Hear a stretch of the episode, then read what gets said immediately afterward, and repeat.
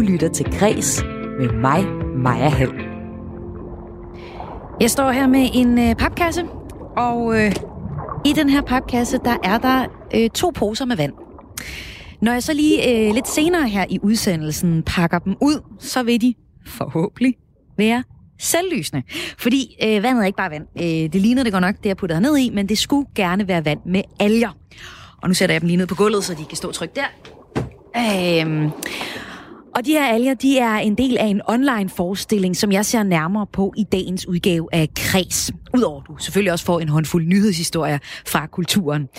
Og alger er jo en vanvittig spændende størrelse. Derfor kunne jeg også godt tænke mig at høre dig, om du har noget forhold til de mikroskopiske alger.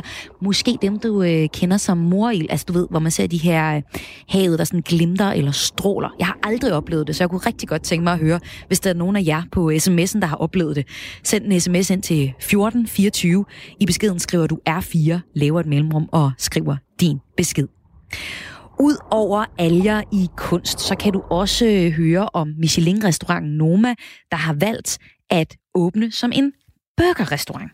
Og det må jeg bare sige, det synes jeg lyder dybt åndssvagt. Men ifølge dem selv, så kan burgeren noget helt særligt. Ligesom ground zero for, hvad alle kan lide. Burgeren er ligesom ground zero for, hvad alle kan lide, forklarer Nomas chefkok René Redzepi. Jeg taler med en madanmelder om, hvorfor burgeren er Ground Zero. Og så får du her i programmet også en lytteranmeldelse af Stigt Flæsk ad libitum. Du får en masse ny musik, og så øh, får du allerførst lige en kort omgang i kulturen.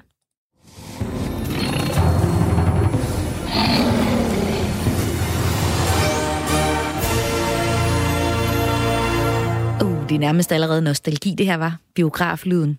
Museer, teater og dyreparker, de åbner nu så småt op, og fredag så genåbner i Nordisk Film de første 11 af sine i alt 23 biografer. Det skriver de i en pressemeddelelse. Det er biografer i hovedstadsområdet, i Aarhus, Odense, Aalborg, Esbjerg, Herning og Kolding, som åbner i første omgang. Herefter så bliver de resterende 23 biografer gradvist åbnet, og de små og selvstændige, de åbner så også sådan lidt drøbvis, når de kan og har mulighed for det. Alle biografer, de åbner under restriktioner, så når jeg endelig glider ned i biografsædet med en pose popcorn, eller 5.000 poser popcorn, så øh, bliver det ligesom øh, med teaterne, sådan kun siddende i, øh, på hver anden side. Så jeg kommer til at måske sidde sammen med min kæreste, men kommer der til at være et, et sæde mellem os og så de næste. Du kan lytte med senere i programmet, hvor jeg udlover biografbilletter til filmen Kød og Blod. For mange penge hos svømme skaber utålmodighed. Hvad nu, hvis han ikke har pengene? Først jeg har snakket lidt med børnene, så plejer der at ske noget. Altså, hvorfor tror du, at din mor flyttede væk fra dem? Og jeg vil egentlig bare rigtig gerne opfordre dig, der lytter med, til at tage ud og opleve noget kultur, nu hvor den er åbnet. Der er for eksempel Botanisk Have, Statens Museum for Kunst, der er åbnet. Der er Frilandsmuseet i øh, uh, Jarl Hede i Vinderup. Der er Vadehavscentret i Ribe. Der er Moskov Museum i Aarhus. Der er simpelthen så mange ting, der er ved at åbne. Så ud med jer og støt kulturen.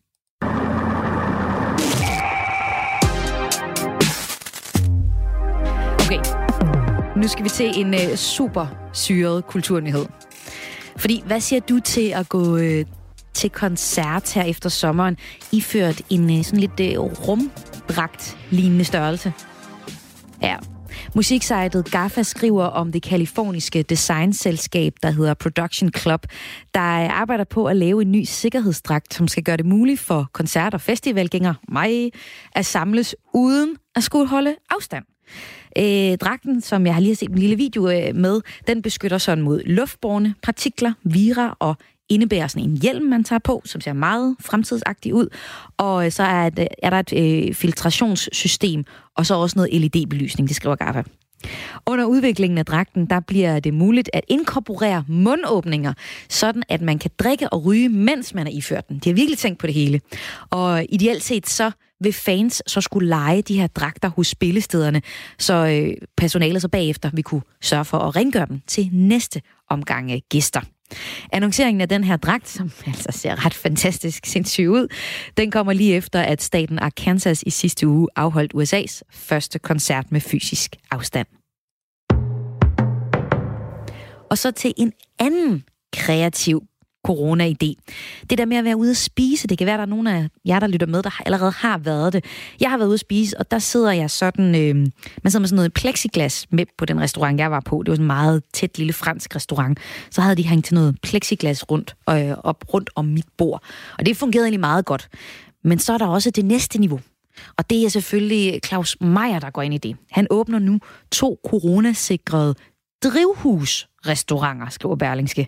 Og det er altså på lørdag, at øh, man kan opleve og prøve at sætte sig ind i et drivhus, hvis man ikke har prøvet det før, og spise noget lækker mad. Det er to pop-up restauranter, som øh, ligger, eller to nye pop-up restauranter, der så består af 12 spisedrivhuse, som de kalder dem, og de er så i øh, København. Og det er altså små drivhuse, du sætter dig ind i, og den her idé, den har Claus Meier ikke helt selv fundet på. Den kommer fra et projekt i Amsterdam, hvor restaurantgæsterne også spider og spiser sådan i hver deres drivhus.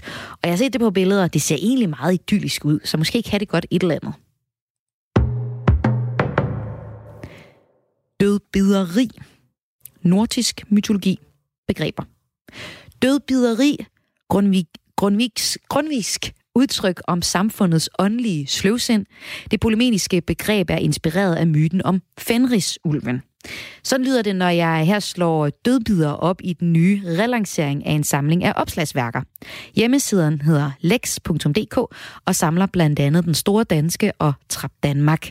Formålet med hjemmesiden er at give alle i Danmark fri digital adgang til troværdig og korrekt information, og så bliver hjemmesiden sådan løbende opdateret og får tilføjet ny viden. Og det kan jeg kun være begejstret over. Jeg elsker opslagsværker. Måske synes jeg lige, den her med dødbyderi, den, den kunne godt... Jeg kan egentlig... Den, den må godt være lidt nemmere at forstå. Men øh, ellers så hop ind på lex.dk, når I har et øh, spørgsmål til et ord, I gerne vil forstå.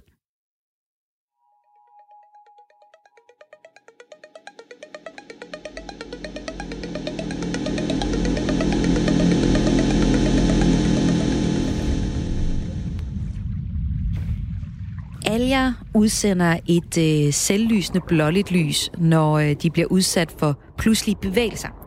I naturen finder man alger i havet, hvor deres lys kan ses med det blotte øje, og faktisk helt fra det ydre rum kan man også se dem. Og alger, det er omdrejningspunktet i øh, kreds her i dag, fordi det er en del af et nyt kulturprojekt, eller faktisk en en performance. Og jeg kunne godt tænke mig at høre dig på øh, sms'en, om du har oplevet øh, alger, når de virkelig charmer.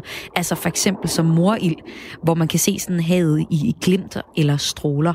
Har du oplevet det, så øh, send en sms ind på 1424. I beskeden skriver du R4, laver et mellemrum og skriver din besked. Jeg kunne godt tænke mig at høre, hvor du har oplevet det og hvordan det var.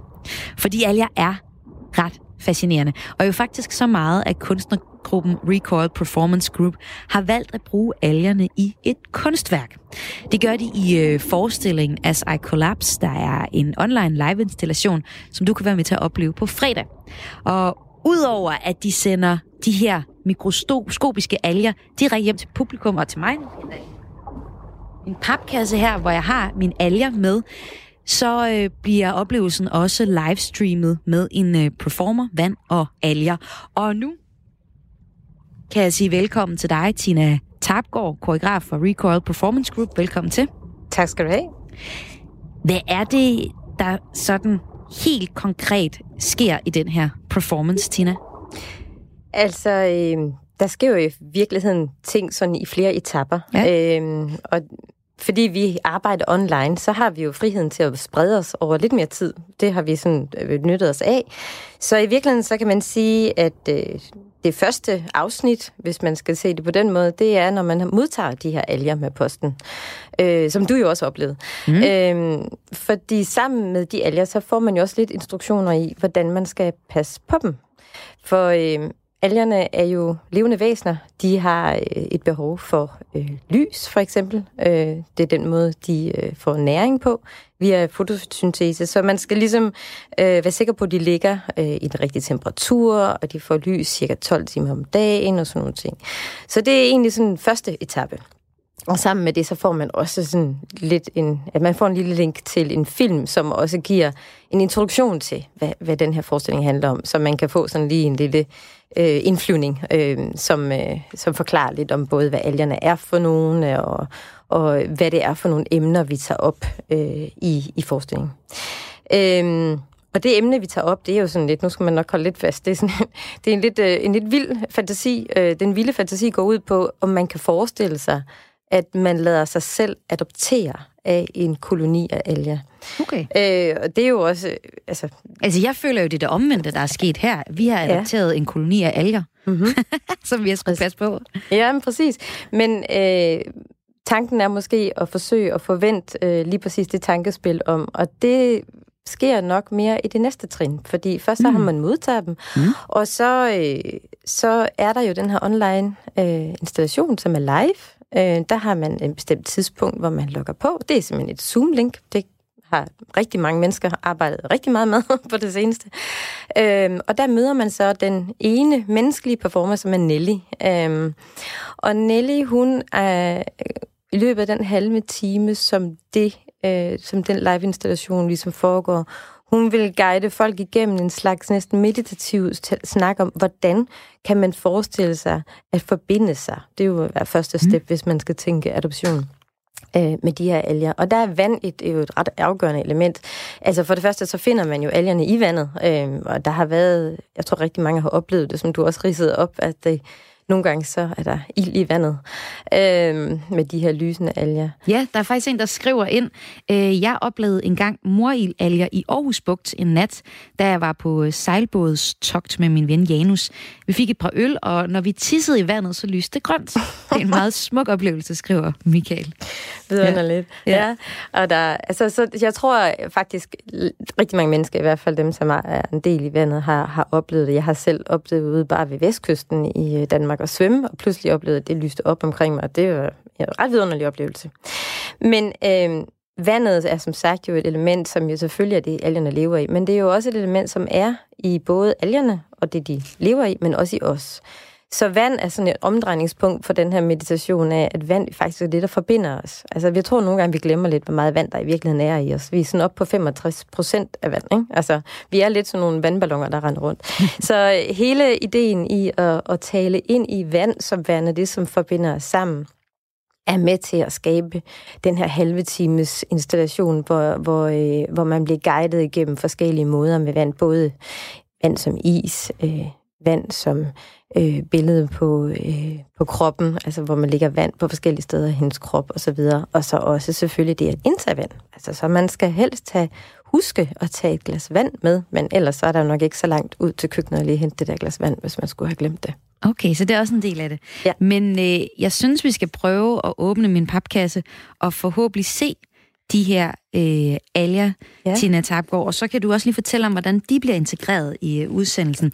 Ja. Jeg, øh, det har været en længere proces for os her på redaktionen. Vi har modtaget de her alger, mm-hmm. og så har vi skulle vende deres døgnrytme, mm-hmm. sådan at de var klar på at være selvlysende nu her klokken 17. så er der de har mørkt, været, ja, når du sidder? Du skal være helt sikker på, at der er mørkt. Altså, der, der er jo helt mørkt i kassen. Og, og det nu åbner den lige så stille, fordi så, så lemper jeg lige øh, noget, et, et håndklæde ud. Ja. Og så øh, ja, ja. iklæder jeg, mig det her håndklæde ja, nu. Okay. ja, det er det, der foregår. Sådan. Sådan. Og nu håber jeg ikke, at der er nogen kollegaer, der kigger ind i studiet nu. Fordi så ser det delme underligt ud, det der foregår her. Og så øh, har jeg min, øh, mit øh, kamera med, så at jer, der lytter med, kan få lov at se, hvordan det her ser ud. En lille snigpremiere, kan man sige, på jeres performance tror jeg. Hvor, hvor mørkt skal det være? Rimelig mørkt? Ja, det skal være ret mørkt. Du skal også lige vente dig til at mørke lidt med øjnene. Ja. Jeg, jeg har tvivlet på, at kamera kan fange det. Det er i hvert fald okay. sjældent. Men uh, okay, dine øjne kan nok. Ja. Nu har vi i hvert fald åbnet kassen. Ja. Og altså, det var jo bare en pose med vand, som jeg lægger ned. Så jeg er så spændt på, hvad det er, der kommer op nu. Og skal mm. vi mhm. sørge for, at mikrofonen er med inde, selvfølgelig. Jeg prøver at dække så godt jeg kan her. Og vi har lige måtte putte den ekstra pose omkring, fordi den lækkede også en lille smule. Ja, for sandt. Så lige pludselig så var der jo alger ud over det hele. Men må ikke. Der er et eller andet her. Nu er jeg ved at få posen ud, og jeg skal lige vende mig lidt til lyset her. Men hvad, skulle der, hvad, hvad skal jeg skulle se nu? Hvis du rører ved den, så skulle du gerne kunne se, at de lyser en lille smule. Det er små bitte lysglimt små bitte lysglimt. Ej, jeg tror simpelthen, der er for, for lyst. Nu kravler jeg helt ned i på. det er så skørt, det er. Nu kravler jeg helt ned i kassen. Og så må jeg simpelthen bare sige, det er altså en pose med vand, I har sendt mig. Burde der nu komme nogle små lysglimt? Ja, hvis man, altså man kan sige, det der er med algerne, hvis de er blevet rystet Ja. lidt her Åh, ja, for det er det. inden, Ja, det er de. så kan det godt være, at de ikke rigtig lyser mere. Fordi at det at skabe lys, det bruger de energi på. Okay. Så de skal have... Der er måske, nu har vi lige fået fat i den anden. Ah, Der er måske lidt. Altså, man er ikke i tvivl om det, når det er der, vel? nej, det er bare sådan helt små glimt af lys. Ja. Jeg tager hovedet ud af kassen nu, og må nok sige, at det er jo svært, det her. Tina Tab. Hvorfor filen har I fundet på de her alger? De er jo drønsvære at arbejde med. Ja, men jeg tænker, det er også, vi har tænkt det på den her måde, fordi det er rigtigt, altså man, da vi i sin tid arbejdede med det på scenen, så havde vi jo et teaterrum, og der kan ja. vi jo arbejde med, at der bliver helt bragmørkt. Ja. Øh, og det er jo det, der skal til. Øh, men det vi så har gjort, det er, at vi forestiller os ikke, at folk oplever de her alger, mens de ligesom sidder og kigger på en skærm. Der vil simpelthen være alt for meget lys. Ja, ja, ja. Så det vi gør, det er, at vi sender en SoundCloud-link til folk, hvor vi har lavet sådan en særlig meditation, en guided meditation, øh, sammen med et, øh, et lydlandskab. Øh, landskab. og den kan man så ligge og lytte til i aftentimerne, når det ikke er så svært at gøre det helt mørkt, sammen med sin algepose. Ah, Og det vil så jeg gøre bliver så. man ja. guidet igennem øh, en proces, hvor man kan opleve de her alger. Fordi det er, altså, der, der er måske også lidt en pointe i, at man jo så skal bruge lidt tid på at vende sig til deres univers, ikke? Altså, Jo. man lige skal stille væk fra dagslys, det kan være ret svært. Det tager lidt tid for ens øjne at komme fra dagslys ind i et rigtigt mørke. Det kender vi godt, ikke? Det ja. der med, at på et tidspunkt, så, synes det, så synes, føles det jo ikke så mørkt længere, selvom det er faktisk bragmørkt lige til at starte med, ikke? Helt sikkert. Uh-huh. Og øh, det må jeg jo tage med mig hjem nu. Altså nu, min, min alger her, det, øh, det er jo blevet vores lille baby her på redaktionen, og nu godt. tager jeg babyen med hjem og ser, om jeg ikke kan se lidt flere lysglimt sådan ordentligt, når det er rigtig mørkt. Ja. Når mørklægningsgardinerne er trukket fra. Eller for. Præcis. Det tror jeg, det er det, der skal øh, til. Men uh, Tina Tapgaard, tusind tak for, at du var med her, og tak for algerne, som altså er en del af jeres uh, performance, som uh, man kan se på fredag. Og man kan vel også godt se det, selvom man ikke lige selv har nogen alger, den her performance. Ja, altså nu det, det er for sent for os nu at sende det til folk. At vi, det. der var sådan en deadline på, hvad man skulle nå at have købt det. Men man kan sagtens være med alligevel. Og så hvis man er meget interesseret, så kan man jo skrive til os. Så kan være, vi kan eftersende dem jo. Så øh, hop på, køb en billet, og øh, så ses vi bare fredag. Helt sikkert. Tina Tapgaard, koreograf fra Recoil Performance Group. Tak fordi du var med her. Det var en fornøjelse. Og øh, senere i programmet, der lader jeg ikke de her alger helt øh, gå i glemmebogen, fordi der er jo mere. Alger er jo ikke bare smukke og fascinerende. De kan også noget, og måske kan de faktisk redde menneskeheden fra store problemer som kraft, fødevareknaphed og global opvarmning. Så bliv hængende og hør mere om alger. Jeg har også spurgt jer på sms'en, om øh, I har oplevet noget af de fantastiske, som alger kan vise os. For eksempel morild. Og det er der altså rigtig mange af jer, der skriver ind om. Der er en, der skriver, at han har oplevet øh, morild som dreng på Færøerne. Jeg var ofte ude at fiske med min far og var på vej hjem sent om aftenen i mørke. Der kunne vi nogle gange se morild i kølvandet på båden. Det er vist øh, bevægelsen fra skruen, altså den, der sidder nede i båden, der, øh, der aktiverer de her lysende alger. Og øh, der kunne jeg så sidde og se dette fantastiske kaleidoskopiske fænomen helt til niveau, som minder om en trance. Et helt fantastisk syn, skriver færingen ind. Og dig, der lytter med, du er endelig velkommen til at skrive ind og dele dine oplevelser med Moril. Send en sms på 1424. I beskeden skriver du R4, laver et mellemrum og skriver din besked. Vi lader lige algerne stå og passe sig selv et øjeblik. Nu skal vi til at tale om Noma. En af verdens bedste restauranter er nemlig genåbnet som burgerbar. Og det forstår jeg simpelthen ikke. Der er så mange burgerbarer i Danmark, og også gourmet burgerbar. Jeg synes, øh, Nomas træk her, det stinker langt væk af super kedelig populisme. Det er jeg måske så lidt ene om at synes, øh, i hvert fald hvis jeg kigger på alle madanmelderne. Og øh, Ole Troelsø, du er heller ikke øh, helt enig med mig i det. Velkommen til. Og jeg skulle have Ole med på linjen øh, nu. Vi ringer lige Ole op. Ole Troelsø, han er nemlig madanmelder på børsen, og øh, han har rent faktisk smagt Nomas nye oksebøger. Og ja, ham kan vi så høre om, hvad han siger til den, og også lige forklare om altså, det her med, at en Michelin-restaurant vælger at lave en burgerbar. Hvad det giver af mening. Men først så kan vi lige høre et lille klip fra Ole Troelsøs øh, podcast til Bords med, hvor han med sin, pod, med sin øh, båndoptager har været inde og prøvet at smage Nomas burger. Så er de her burgerne. Ja, det ligner jo virkelig en, en, en klassisk burger. Men det er sådan, øh, de har fået trykt deres egne små lommer af sådan noget pergament, hedder det fedtpapir, hvor så står Noma på, og så ligger burgeren i. Ligesom sådan en klassisk amerikansk burger. Og jeg kan se, at der er lørring, og der er en form for pickles, ser det ud til. En cheddarost, og så er der den her bøf, som virkelig prøver at se, hvordan den er helt karamelliseret på toppen. Og så titter øhm, den røde kødsaft ud, man kan se, at bollen er ristet i smør på på panden der. Ja, det, man bliver jo. Og så er der jo de her dejlige gule, orange tallerkensmækker, som man skal spise til. Nu er det så, at man skal passe på klichéerne. Man skal passe på med at sige, det her det er den bedste burger, jeg nogensinde har smagt. Men det er det måske. Og øh, nu velkommen til dig, Ole Troelsø. Tak for det. Du er medanmelder på børsen, og du har så smagt Nomas nye okseburger. Det er sådan, de har åbnet for et par uger siden med øh, en vinbar, og så to slags burger, en vegetar og en okseburger. Og du er ligesom alle madanmelder, jeg kunne finde, sindssygt begejstret for Nomas burger. Jeg bliver nødt til at høre dig allerførst, Ole. Hvordan adskiller Nomas' oksebøger sig fra alle de andre bøger, jeg kan gå ud og købe mig? Den smager simpelthen øh, et par tænder bedre end noget andet, du kan købe. Men altså, gør den virkelig det? Ja, er det ikke bare, det fordi det er Noma? At du synes Jamen det? altså, det som, som du hørte i, i, i klippet, så, så var jeg meget forsigtig at tænke, ej, det er sådan en kliché. Men jo, jo længere tid der gik, før jeg havde smagt den, des mere var jeg sikker på, at den havde noget ekstra. Øhm, det var så først senere, øh, at, hvor jeg fik lejlighed for at tale med René Redzepi, at jeg forstod, hvad det var, den, der var noget ekstra. Og det, som jeg tror, hvis jeg nu skal pege på én ting, mm. så er det, at de bruger oksegarum. Øh, garum, det er ligesom en fish sauce, som er lavet på fermenteret fisk. Så er den her lavet på fermenteret okse. Et stunt, som de egentlig introducerede øh, nede i Australien, hvor de havde fermenteret en kenguru. Og senere oplevede jeg det også i København, hvor de havde fermenteret et æren.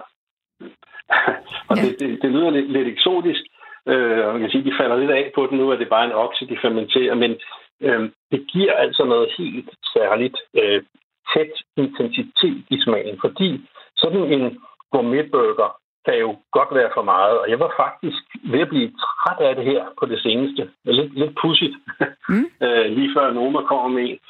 Jeg har fået så mange af de her burger, hvor man siger, nu skal vi have lidt trykket på, eller nu skal vi have noget for eller nu skal vi have en særlig ost. Ikke? Og det synes jeg er så fint, at de skærer bort fra det. Siger, vi laver en klassisk burger. Der bliver lige tryllet lidt med fermenteringen, øh, og, og de er jo ekstremt kredsende med deres øh, valg af leverandør, så de får noget, en særlig udskæring af kød her, og så får de noget særligt fedt der, som de ryger, og så blander op i kødet. Altså, der er alle de der ting, lidt som man ser en, en øh, linedanser, eller noget, der går hen over linen, som om det var den letteste ting i verden. Men det er det jo ikke. Og, det er det, du får mellem to stykker brød. Det er bare noget særligt, mener du. Altså Michelin-restauranten Noma, de har jo genopstået genåbnet som en midlertidig burger- og vinbar, kaldet Noma 3.0. Og jeg må ærligt sige, altså det lyder jo rigtig fantastisk, det du beskriver her, men jeg synes også bare, det var en super kedelig kliché. Derfor blev jeg glad, da jeg kunne se, at du havde været inde og tale med René Redzepi, og netop spurgt ham til, hvorfor han havde valgt at åbne netop en burgerbar. René Redzepi er køkkenchef og medejer i restauranten Noma, og han forklarer her i et lille klip, at årsagen til, at de valgte i første omgang at åbne som vin- og burgerbar, skyldes, at han ligesom spurgte sig selv, hvad han egentlig havde lyst til her i sådan eftertiden af coronakrisen. Og det handlede ikke om at sidde og spise i fem timer på en restaurant. Jeg havde lyst til at være sammen med folk, mennesker. Altså, jeg har ikke, jeg har ikke personligt lyst til, til sådan de store ting. Og så, så tænker jeg, at det kan vi så heller ikke åbne med, når jeg ikke engang selv gider det. Altså, det, det, sådan har jeg det bare. Og så, øhm, det var hurtigt, vi blev hurtigt enige om, lad os bare lave den her vinbar, altså vi kan have bord overalt, der er masser af plads. Øh, og så skal vi selvfølgelig have noget mad til en vinbar. Og, øh, og der var det faktisk mig, der besluttede, at det skulle være en burger. Fordi det er øh, ligesom ground zero for, hvad alle kan lide. Ground Zero for, hvad alle kan lide, Ole Troelsø. Eller bare endnu en burger i kæden. Der er McDonald's og Burger King i hver by. I Aarhus så er det Burger Shack, der hitter i København, er det Gasolin Grill. Måske er det så Nomas Burger mere. Men hvorfor er det, at burgeren bliver ved med at være en evergreen, som René Retebi siger her? Jeg tror lidt, den har den her kombination af, af, af noget genkendeligt, noget super velsmagende, noget, noget nemhed, og, og, og det, der har givet den den her revival, fordi hvis vi nu går 10 år tilbage, så kunne du ikke få en ordentlig burger i Danmark. Altså, det, det, det fandtes ikke. En burger, det var lige med fast food, det var, en Whopper, det var en, en Big Mac, altså to ting, som jo smager dårligt, og som er lavet af ingredienser, der i mit univers er dårlige. Altså, det er simpelthen ikke en god nok kvalitet, de bruger, og derfor får man et møgprodukt. Så kommer de her gourmetburgere som Gasoline Grill og de andre, hvor de løfter den, de går to-tre niveauer op, og så opdager folk lige pludselig, hold nu op, det kan jo smage virkelig godt det her. Øhm, og det kommer så samtidig med den her gastronomiske vækkelse, vi har været igennem, så det, det rammer hinanden godt. Men at, det, men at nogen skulle tage burgeren, det, det havde jeg ikke set komme. Øh, selvom jeg, jeg, jeg ved, at, at, at Vanilla Teppi godt kan lide en burger, så så, så synes jeg bare ikke, at det rimede. Og derfor blev jeg så positivt overrasket over, at de gjorde det. Jeg, jeg, jeg synes, ja, du kalder det populistiske. Jeg ved ikke, hvad man lægger i det, men jeg synes, det er, det er forfriskende, og på en eller anden måde øh, bliver man lidt glad over at se, øh, de gør det. Det er jo ikke sådan, at de stopper med at være Noma de kommer tilbage om nogle måneder, så vil de helt sikkert være oppe på et højt niveau igen. Så kan burgerbaren køre ved siden af. Det er ikke enten eller, det er både og. Jeg synes bare, en burger, det er det kedelige valg. Men jeg er også klart en pizzapige. Altså, jeg synes, burger, de kan blive rigtig gode, men så kan de simpelthen heller ikke blive bedre. Og der tænker jeg bare, pff, fint nok, fair nok. Nu må nu får I lidt gang i, øh, gang i salget. Men Ole Troelsø, maden melder på børsen. Der er jo også en grund til, at det lige præcis er burgeren, de har valgt, og ikke pizzaen. Ja, ja, ja det, det, det, det er der vel. Jeg, jeg kan ikke helt sige, hvad, hvad det er. Mm, Her tænker jeg på en, fordi... Øh, en bestemt tur, du har været med med René Recepi, hvor I var ude og spise burger. Nå, ja, ja, på den, ja, ja, ja jo. jo men det var efter, at de blev valgt øh, som nummer et igen på World 50 Best-listen, efter de havde været ude og blevet lidt ned ad listen, så kom de tilbage og overraskede alle. Jeg kan ikke huske, om det var i 15, men altså, det er nogle år tilbage. Og efter den her fine prisoverrækkelse med masser af champagne og øh, foie og, og så videre, så rykker René og hans entourage videre ud i natten, og jeg holder fast i hans øh, frakkeskøder, så jeg kommer med og bliver budt på en burger de sidder alle sammen. Vi sidder Thomas Frebel, som nu er i, i Japan, og der sad Peter Kreiner, direktøren, og der sad René, der sad Lucio Sanchez. Alle sad og spiste burger med pomfritter. øhm, så, så vi ved, at det er altså ikke noget, han bare lige har fundet Nej. på for at være populistisk. Nu, det er i hans DNA. Han mener det sgu. Jamen Ole ja. Troelsø, tak fordi at du var med her til at gøre os lidt klogere på øh, burgeren og på Nomas nye burger, madanmelder fra børsen. Tak fordi du var med. Selv tak.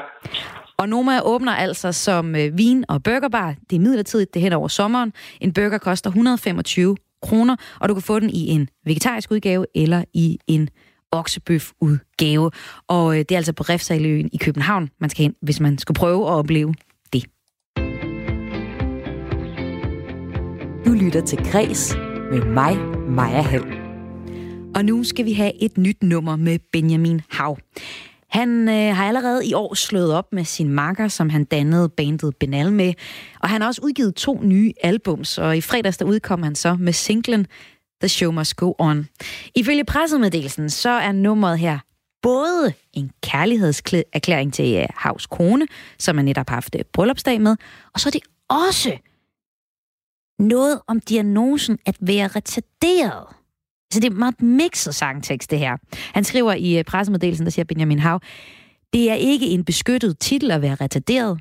Jeg har mødt mange mennesker på min vej, hvor tvivlens klamme hånd greb fat om mit inderlov, og jeg tænkte, din mentale tilstedeværelse har en umiskendelig bismag af åndelig underudvikling siger Benjamin Hav altså i pressemeddelelsen. Og det er et fremragende eksempel på, hvad jeg godt kan lide ved Benjamin Hav. Det er hans lyrik. Egentlig så synes jeg til at starte med, at han var en meget arrogant sanger, men tekstuniverset, åh, oh, det kommer jeg godt nok til at, at holde meget af. Altså for eksempel bare i omkvædet her, hvor han synger, når stjernerne falder, og når englene kalder, og dit navn det splatter, skal du vide, at jeg venter på dig. Og hvis nogen kalder dig skatter, og de ikke rigtig vil have dig, skal du vide, at jeg er der. Det synes jeg er ret fint. Det må være kærlighedserklæringen her, ikke? Og senere i sangen, så er der også den der dobbelthed, som, øh, som altså både om, om være ja, retarderet og være vild med sin kone. Der, er, der, der bliver der sunget, du er, du er en psykopat, og du lugter af møg. Men jeg kan kun se dig, når jeg lukker mine øjne. Ja, i stedet for at jeg står og læser op, så skal vi måske lige bare høre det. Og her i introen, lyt lige godt efter, når han kommer til tropenat, frisk, kobe, handkat. Altså, jeg ved ikke helt, hvad det er, han siger herefter, men det lyder røvfedt.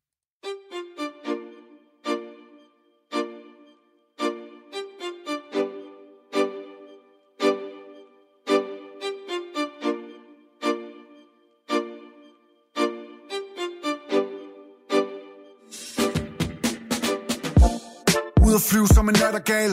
Jeg kan have det skidt, men det er en anden dag. Åbn døren, når en god ting ringer på. Det er en flot dreng, er du rigtig klog? Trope nat, frisk kobe, han kat på en nobel Hashtag. Solbesat plads, kanon som Batman Tog med lat, gat, mas, bo med skatman Jon på slap, bas, I har der De er sur, men de natter. Tænk, hvad de ting kunne blive, du fri, mamma. Aldrig kun OKP, det daily Synger ligesom Craig David, hey baby. Oh, Har du været god, monstro? Har du prøvet at være bundet med et robåndsklub? Før var der kun en, nu der to mongol Og vi sidder bare og hygger op i solkongstol Men bajer du er en psykopat, og du lugter af mig. Men jeg kan kun se dig, når jeg lukker mine øjne Nu er jeg ked, for jeg havde håbet, du kom. Det er sådan, jeg har det, men the show must go on Og når stjernerne falder, og når englene kalder Og dit hjerte, det splatter Skal du vide, at jeg venter på dig. Og hvis nogen kalder skatter De ikke rigtig vil have dig skal du vide, at jeg er der? Og jeg venter på dig For på dig, på dig? Og Jeg venter på dig På dig, på dig. Jeg venter på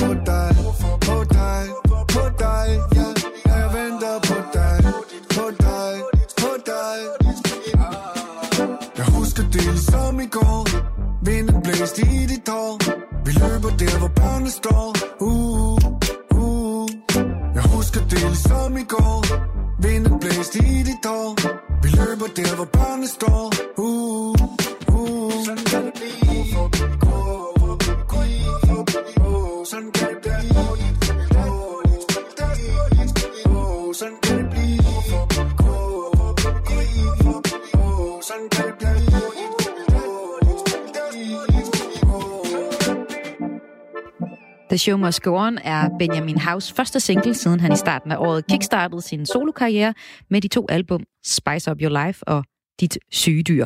Og du kan opleve Benjamin Hav live øh, på Train i Aarhus den 9. oktober, og den 15. og 16. der kan du opleve ham i Vega i København. Imagine a plant that contained twice as much protein as meat does. What if this plant were packed with vitamins and minerals, including 50 times more iron than spinach?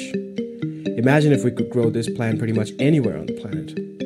The good news this plant already exists. Say hello to microalgae.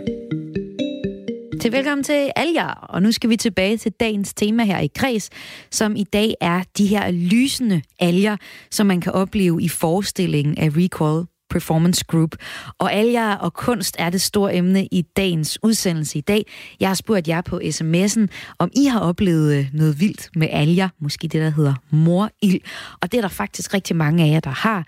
Øh, Henrik skriver, i øh, Karbæk Fjord har jeg flere gange oplevet morild. Når det, når det er kraftigt, så kan man se alle vanddyr, altså fisk i alle størrelser, og selv vandinsekter bevæge sig og være grønne, selvlysende. Tag ud på broen i Gavnø i slut august eller i slut september. Hvis det er en aften med kraftig morild, vil det være som at være med i en Avatar-film, skriver Henrik. Det lyder helt vildt. Karbæk Fjord, der må jeg altså hen. Men alger er ikke bare flot at se på. De kan også være løsningen på mange af de globale problemer, vi står med i verden i dag. Det mener du, Lars Jørgensen. Velkommen til. Jo, tak. Du er ekspert i alger og seniorkonsulent hos Argotech. Og så har du faktisk været med i den her, i hvert fald været involveret i den her forestilling, som vi dykker ned i dag. Og øh, du skal give os tre eksempler på, hvorfor alger kan være løsningen på nogle af verdens helt store problemer. Men først prøv lige at fortælle, hvad har du lavet i forbindelse med den her, ja, det må jeg jo nok godt sige, lidt syrede øh, performance med de her selvlysende alger, Lars? Jamen, øh, vores rolle var sådan set, at øh, Tina kom til os og sagde, at den her alge, den er meget fascinerende. Hun vil gerne dyrke den, og hun vidste egentlig ikke rigtigt, hvordan hun skulle gøre det. Og vi har arbejdet med alger i mange år efterhånden, øh, både med forskning, men også egentlig, hvor vi bruger dem til noget mere end det. Så øh, vi hjalp Tina med det. Det gjorde vi øh, egentlig sådan set ved at starte med, at vi fik den ind i laboratoriet. Øh, det er der, vi starter. Øh, og så begyndte vi egentlig at dyrke den. Øh, finde ud af, hvordan skal man dyrke den, hvor meget, hvad for noget næring skal den have, hvad lys skal den have, sådan nogle ting. Og så på et tidspunkt, så fik hun den tilbage, og, øh, og så hjalp vi hende egentlig med at få sat op, så hun selv kunne dyrke den. Så det var sådan en blanding af dels noget praktisk arbejde til at starte med, og så lidt mere rådgivning til, hvordan hun skulle håndtere dem selv. Ja, og, og der har jeg jo så også prøvet at håndtere de her alger. Det har så været lidt dårligt til, jeg tror, alle problemer med at slukke lyset nok, så man faktisk kan se det. Der skal være helt mørkt, skal man ikke? Skal der ikke det, for man kan se dem? Dels det, og dels så skal de også lige vende sig til det mørkt, så ja. der går typisk 1 til to timer, før de rigtig kan lyse. Ah, okay. Men det burde der egentlig have været. Nå, ja. jeg skal have dem med hjem, Lars, og se uh, mere på de her alger så jeg kan få lidt mm. øh, kunst ind derhjemme. Men øh, alger kan mere end bare være smukke. De kan jo altså også måske være med til at, øh, at hjælpe og være løsningen på nogle af verdens helt store problemer. Du har forberedt tre eksempler. Og den første, den handler om kraftmedicin, hvor man kan bruge algeceller som en biologisk fabrik. Hvordan det? Jamen, det kan vi, fordi at øh, meget medicin, især kraftmedicin i dag, kommer fra enten fra naturen eller fra det, man kalder naturlignende stoffer. Ja. Det vil sige, det er stoffer, man kan finde i planter og andre steder, som man bruger i kraftbehandling. Det har man gjort i, i mange år, mange hundrede år faktisk. Og det er i virkeligheden stadig noget, man bruger. Problemet kan være, at man ikke altid kan få fat i ret meget af det, fordi det er nogle stoffer, der findes i meget små mængder ude i planterne, og nogle planter bliver slet ikke dyrket, det er noget, man skal ud og høste vildt. Så normalt gør man det, at man laver det, man kalder naturlignende stoffer. De simpelthen finder stoffer, der virker, isolerer det, og så laver man det kunstigt bagefter. En anden måde at gøre det på, det er, at man også bruger meget øh, gærceller, bakteriestammer og sådan noget til at dyrke medicinstoffer i, øh, som f.eks. kender det fra insulin. Men det, der gør alger interessant, det er, at de vokser på samme måde som planter. Det vil sige, det er med hjælp af fotosyntese. Det vil sige, det man ser i normale planter, hvor de dyrker, hvor de vokser, de danner et eller andet stof, det kan man også efterligne lidt øh, med algerne. Det kræver så, at man får algen til at lave det samme stof. Det er ikke noget, de normalt gør. Ikke altid i hvert fald. Og det vil sige, at man skal have flyttet den her del af fotosyntesen fra en plante ind i algerne og gøre på den måde. Så det er noget, som tager rigtig lang tid, men det er også den udviklingshorisont, der ofte er på medicin. Mm. Og også kraftmedicin. Men hvor langt ja. er vi egentlig fra at kunne bruge øh, alger til, til medicin, til at lave noget reelt medicin? Det er et meget godt spørgsmål. Øh, igen, det er sådan en af de ting, der tager og, øh, måske 10 år fra man mm. starter til man står med noget. Der har været en, en del forskning på det, både med, med alger, men også andre planter, musceller og alt muligt andet. Og jeg tror, at det, det kommer, men vi snakker nok i hvert fald 10-15 år i fremtiden, før det rigtigt er noget, der er så fedt. Så det er sådan en af de der meget langsigtede ting, vi kan gøre med det. Og det er jo lidt det, der er måske er fællesnævneren med, hvad alger kan, men øh, det er noget, vi har fået øjnene op for, jeg ved, særligt i USA, at de også arbejder de også med det. Lars Jørgensen, du er øh, algeekspert og seniorkonsulent på Agrotech, der blandt andet hjælper virksomheder med at udnytte de store potentialer, som, som I mener, der ligger øh, i algerne. Og du har to eksempler mere. Det andet eksempel, det er øh, fødevareproduktion, fordi her er alger simpelthen et alternativ til sojabønner. Og det lyder som noget, man bare kan implementere med det samme. Jeg vil sige, det er faktisk to øh, ting i samme ting. Ja. Fordi at det, vi øh, alger er kendt for, at de kan lave rigtig meget protein. Øh, som det klip, du lige startede med at spille, siger, at det har dobbelt så meget protein som kød. Det kan endnu mere. Altså, vi øh, har alger, som har op til 70% protein i sig. Så det er nogle helt vilde værdier, de kan have. Øh, og en af de ting, vi i hvert fald kan se, det er, at proteinbehovet her i verden, det kommer til at stige meget fremover. Så FN anslår, at bare til foder, til dyrefoder, der skal vi bruge dobbelt så meget protein i 2030, som vi gjorde sidste år. Så det er et enormt behov, der ligger i det. Øh, Men er det så ikke bare at komme i gang med det, jo, eller hvad? det synes vi, og ja, det er også det, det vi gør. det er også det, vi gør. ja. Fordi at i øjeblikket, skal vi sige, hvis man kigger på fodersiden, så er den helt store kilde til det, det er sojaprotein. Øh, der er, man kan sige meget godt om sojaprotein, fordi det er forholdsvis billigt, det er en forholdsvis effektiv produktion. Problemet er, at lige i øjeblikket, der er vi i gang med at fælde regnskoven i Brasilien og andre steder, for at dyrke mere og mere soja. Øh, hvis vi kigger på det sådan lidt politisk, så er der også den ulempe, set med europæiske øjne, at det er noget, som ikke sker i Europa. Det vil sige, at vi er afhængige af noget, vi trækker ind, udefra vi skal importere det. Så hvis vi kan dyrke noget selv, der kan erstatte det, der arbejdes med mange ting, der arbejdes også med græsprotein, der arbejdes med alt muligt andet. Men det, der gør algerne rigtig interessante, det er, at de har et meget højt øh, proteinindhold, og vi kan dyrke meget mere protein på samme areal i forhold til, hvad man kan med både med soja og alt muligt andet. Så det lyder som en, en ting, der er lige til højre benet. Så skal det bare lige komme til Danmark, og, og vi skal acceptere det. Det sidste eksempel, du har med, det er, handler om den globale opvarmning, fordi at alger kan også bruges til benzin. Men der tænker jeg, at der er mange om kampen, og at det bare stadig er billigst ja. med det, vi har. Det er, det er problemet. Altså, det, øh, princippet kan vi gøre næsten alt, vi vil med alger. Ja. Øh, problemet er, kan det betale sig? Ja. Øh, vi er nødt til at erkende, at der ligger en økonomi bag det her. Øh, selvfølgelig kan vi gøre meget politisk, vi kan lægge afgifter på ting, men i sidste ende, så er det spørgsmål, om hænger det her sammen rent økonomisk. Og det gør det ikke altid. Altså NASA har, som du nævnte, amerikanerne har arbejdet i rigtig mange år med alger, for at sige, at det her det er noget, de kan bruge til at dyrke øh, noget biomasse, de kan lave til biobrændstof, biodiesel, bioetanol osv. Problemet er, som NASA selv siger nu, jeg kender snart med et par stykker af dem gennem årene, de siger, at vi kan sagtens gøre det, vi kan lave de mængder, der egentlig er behov for, men olieprisen er simpelthen alt, alt, alt for lav. De siger, at der skal i hvert fald et 0 mere på olieprisen, så begynder det at give mening for dem. Øh, og det er der ikke ret meget, der tyder på øjeblikket, desværre.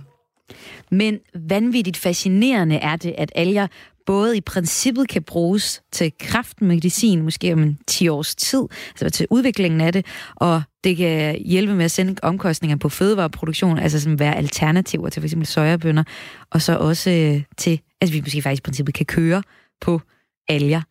Tusind tak, fordi du var med her, Lars Jørgensen, algeekspert og seniorkonsulent på Agrotech, der altså hjælper virksomheder med at udnytte det potentiale, der egentlig er i alger. Det var også lidt. Du lytter til Kres her på Radio 4, og øh, vi har været i gang i øh, lige siden klokken 17. Og til at starte med, der fortalte jeg lidt om den her nye performance-teaterstykke, hvor, hvor det netop handler om alger, og hvor smukke alger er. Og hvis du godt kunne tænke dig at høre det helt fra starten af, så find vores program som podcast. Du går simpelthen bare ind og søger på, på Kres inde på iTunes, og når du nu er derinde, så giv os lige en anmeldelse, fordi så spreder vi simpelthen lige historien om øh, Kres som vores kulturpodcast, som man kan gå ind og høre og blive opdateret på alt den fede kultur, der findes derude. Og apropos fed kultur, det er blevet tid til ugens kreds.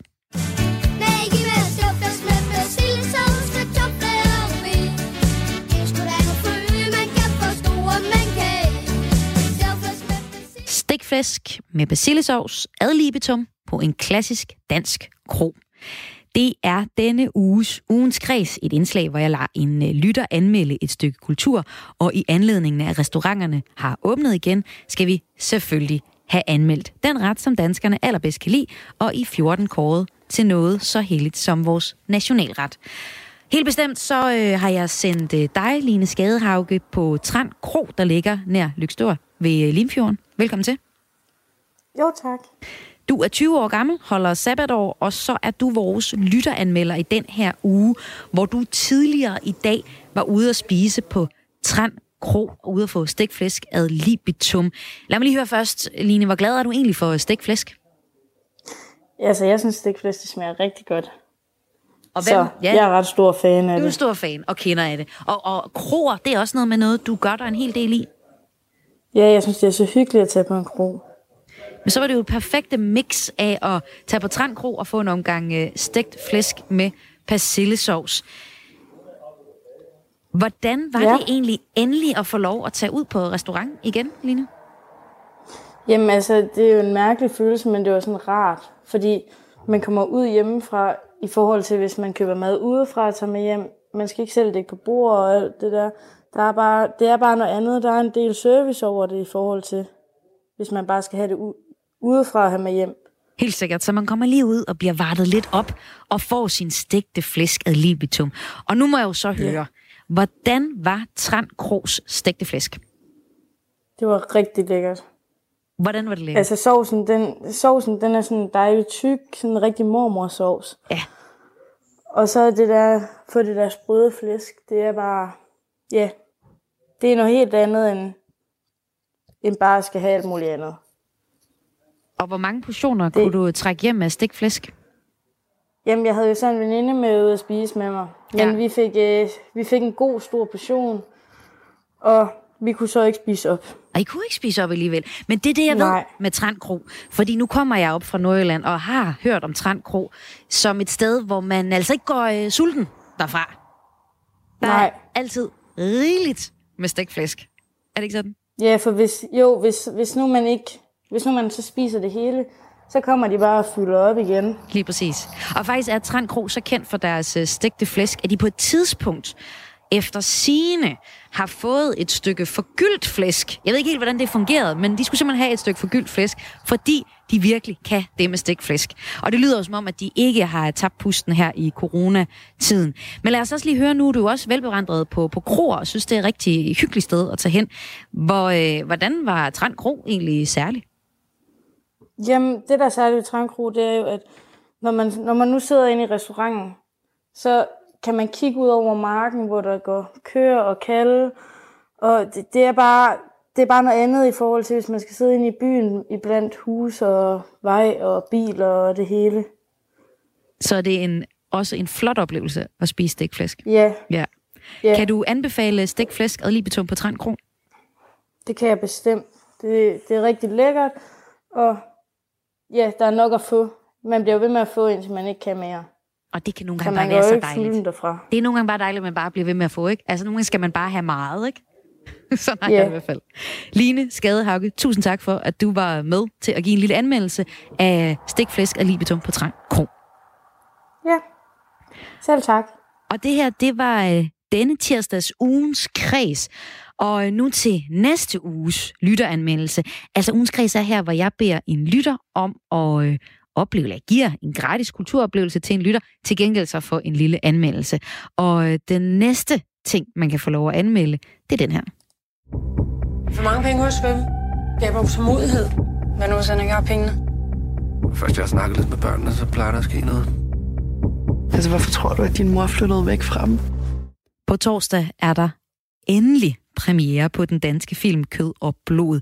Et krimidrama blandt andet med Sisse Babette Knudsen i hovedrollen som en øh, kriminel tante, og som jeg her på Kreds havde som øh, dagens værk, før corona lukkede samfundet fuldstændig ned. Så lige før alt blev lukket ned, der stod jeg og fortalte en hel time om øh, det her, den her film, som er ret fed, og jeg har nået at se, men det er der jo bare ingen andre, der har. Men det kan I få lov til at se nu, fordi nu er biograferne, som jeg fortalte i starten af udsendelsen, småt ved at åbne op igen. 11 styks åbner op her på fredag, og filmen kan nu endelig få sin premiere. Og det markerer jeg altså ved at gøre den her film til næste uges ugens kreds. Er for, du er i det. Sæt dig ned. Sæt dig ned, vel. Jeg kan slet ikke forestille mig, nu er det. Jonas! Væk med dig, Ida. Og fortæl noget, det kan bruge mod mine drenge.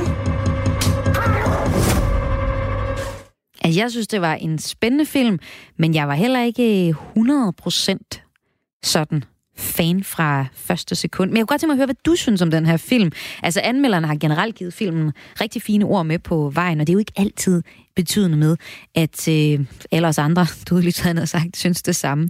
Derfor kunne jeg godt tænke mig at sende dig, en lytter, ind for at opleve den her film, og det vil jeg give dig muligheden for sammen med en anden, altså at tage i biografen på min regning, for så til gengæld at lave en anmeldelse her i radioen.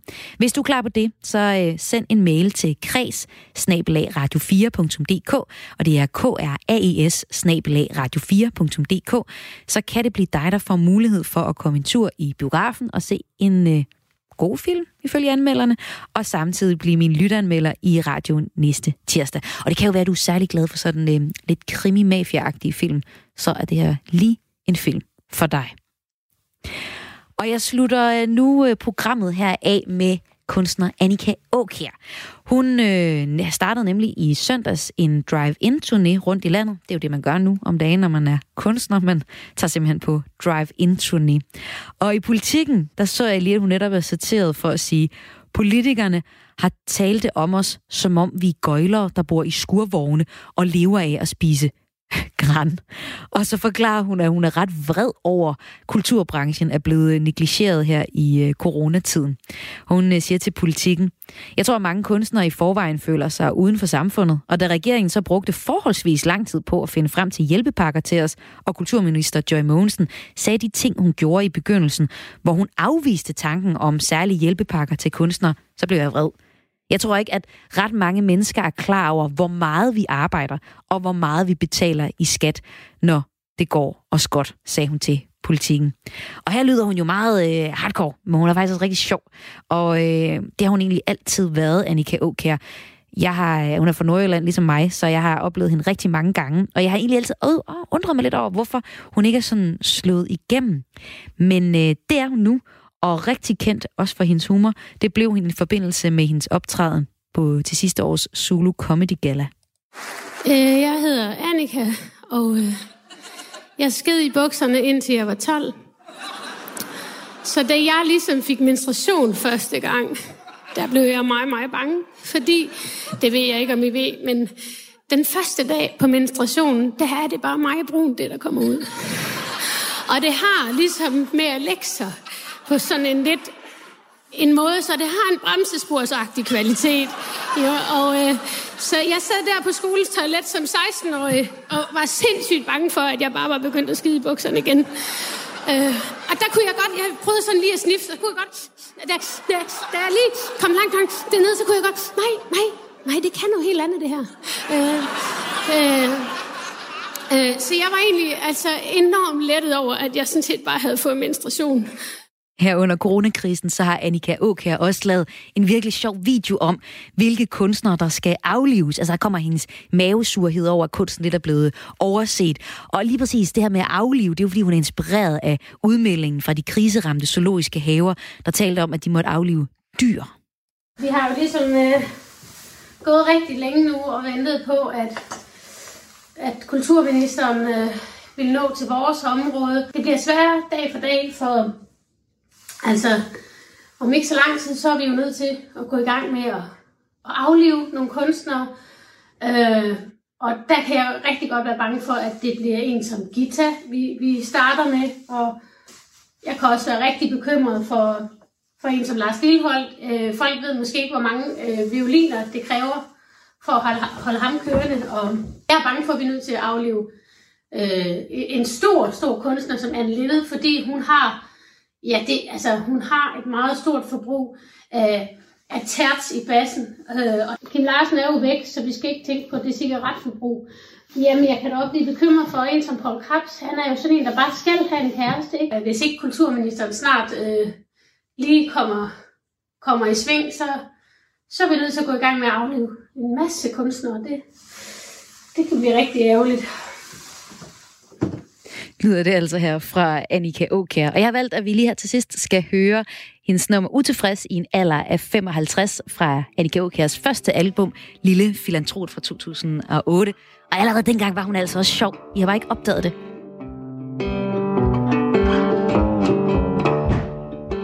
Programmet her var tilrettelagt af Lene Grønborg Poulsen. Jeg hedder Maja Hall, og jeg er tilbage igen i morgen med en ny omgang kreds. Du kan altid fange os på øh, kreds-radio4.dk. Gå ind og find Kreds som podcast. Anmeld det i iTunes, fordi så når vi ud til endnu flere kulturhungrende mennesker. Jeg ved, de er derude.